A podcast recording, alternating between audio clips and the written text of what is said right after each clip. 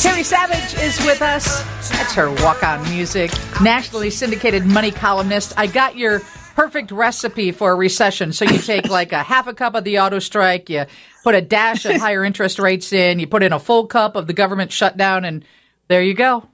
Yeah, and about a smidge of um, oil prices climbing, and a, another sw- another smidge of uh, con- of uh, home sales declining, but prices staying up, being very unaffordable.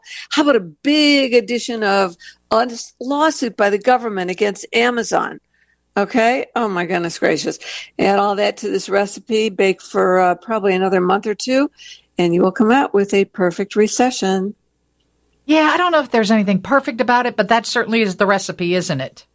It's uh, a cake that the uh, we've talked about for months now. Oh, and I forgot to add a dollop of student loan repayment, yeah. squeezing uh, squeezing c- customer budgets. And today we saw that all come out. The frosting on the cake today was the new cons- the conference board new report on consumer confidence.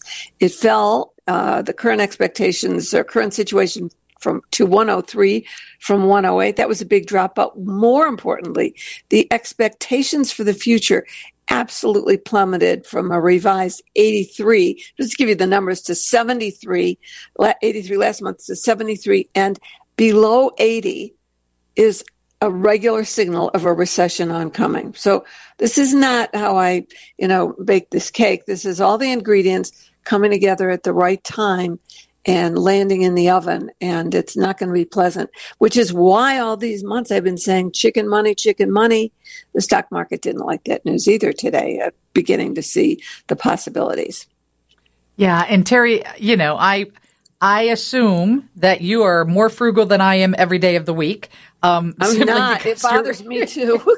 but me too. but I'll tell you what, I've cut back on my spending, and I think everybody has because everything's so expensive. It's like you got to cut somewhere every every day, whether it is probably not so much your gas tank anymore. Actually, the prices have backed off a few cents.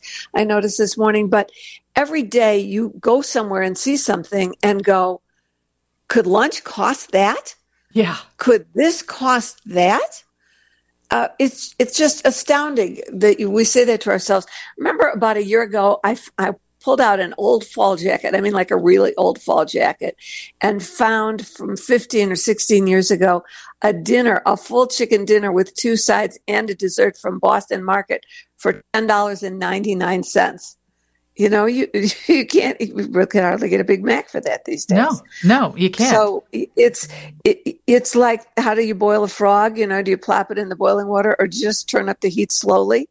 And that's what's been happening. And all of a sudden, there's a crash, a crunch, it meets fixed incomes.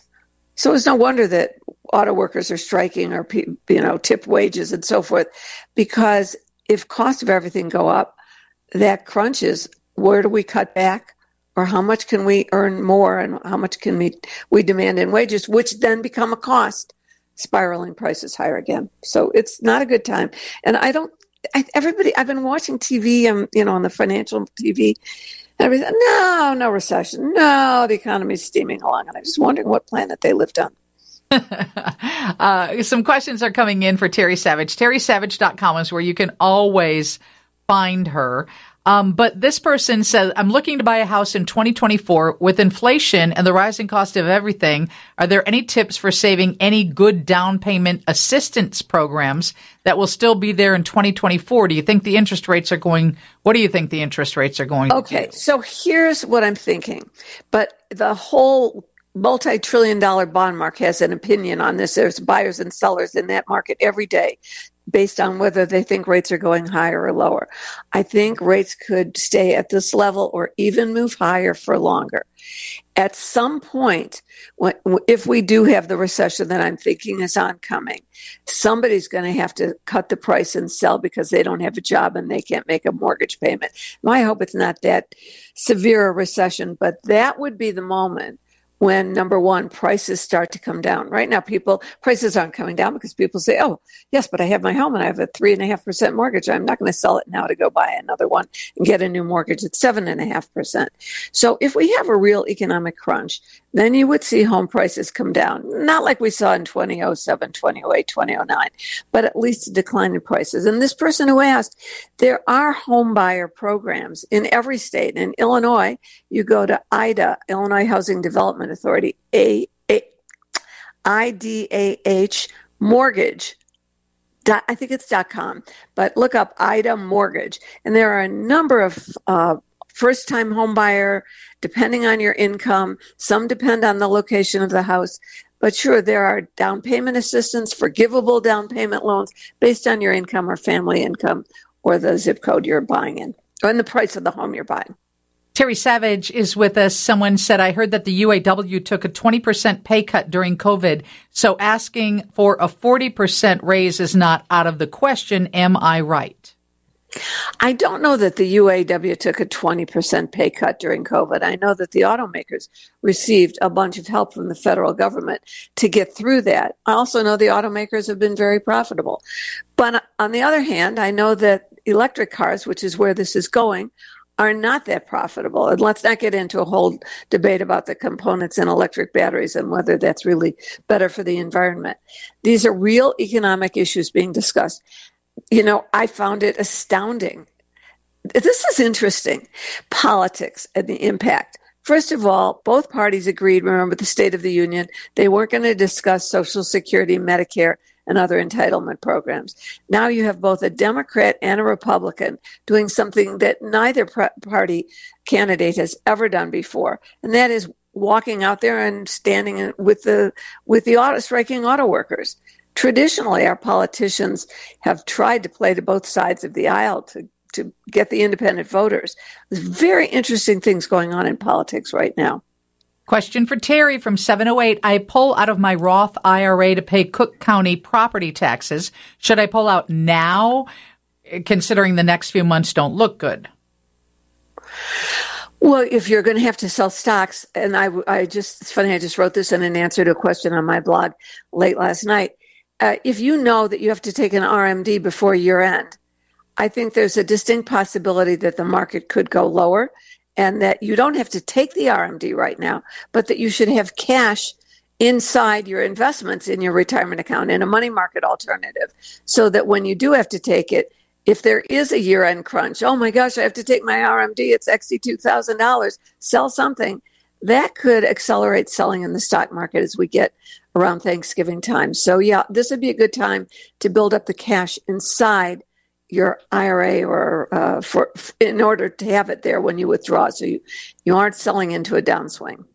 So, would you suggest everybody cut back on their spending if they haven't done so already? Yeah, all right. Then you're going to blame me for causing the recession.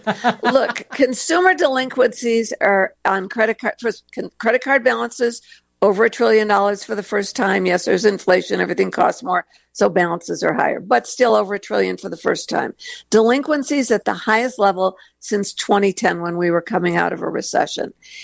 I think the people that get ahead of the game by paying down their debt having what I call liquidity, chicken money, money in the bank.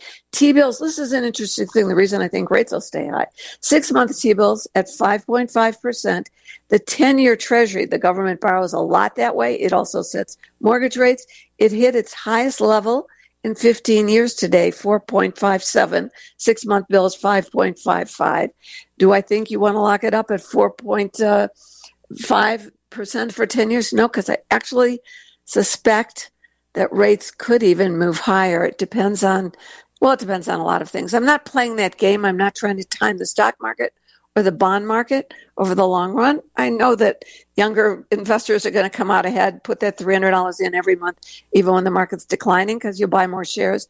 But for people, I think that I that listen to us, Lisa, I think this is a time to really get serious about your spending plans for the holiday, about paying down your debt, about getting some weekend work while there's still demand for workers in restaurants and so forth, especially, God forbid, if we have another round of COVID when those things shut down. This is the moment to figure out how to earn some extra money, pay down your debt. I really believe that. Thank you so much for joining us, Terry. Thanks, Lisa. Terry Savage. Hey, coming up, we're going to talk to Heather Kelly.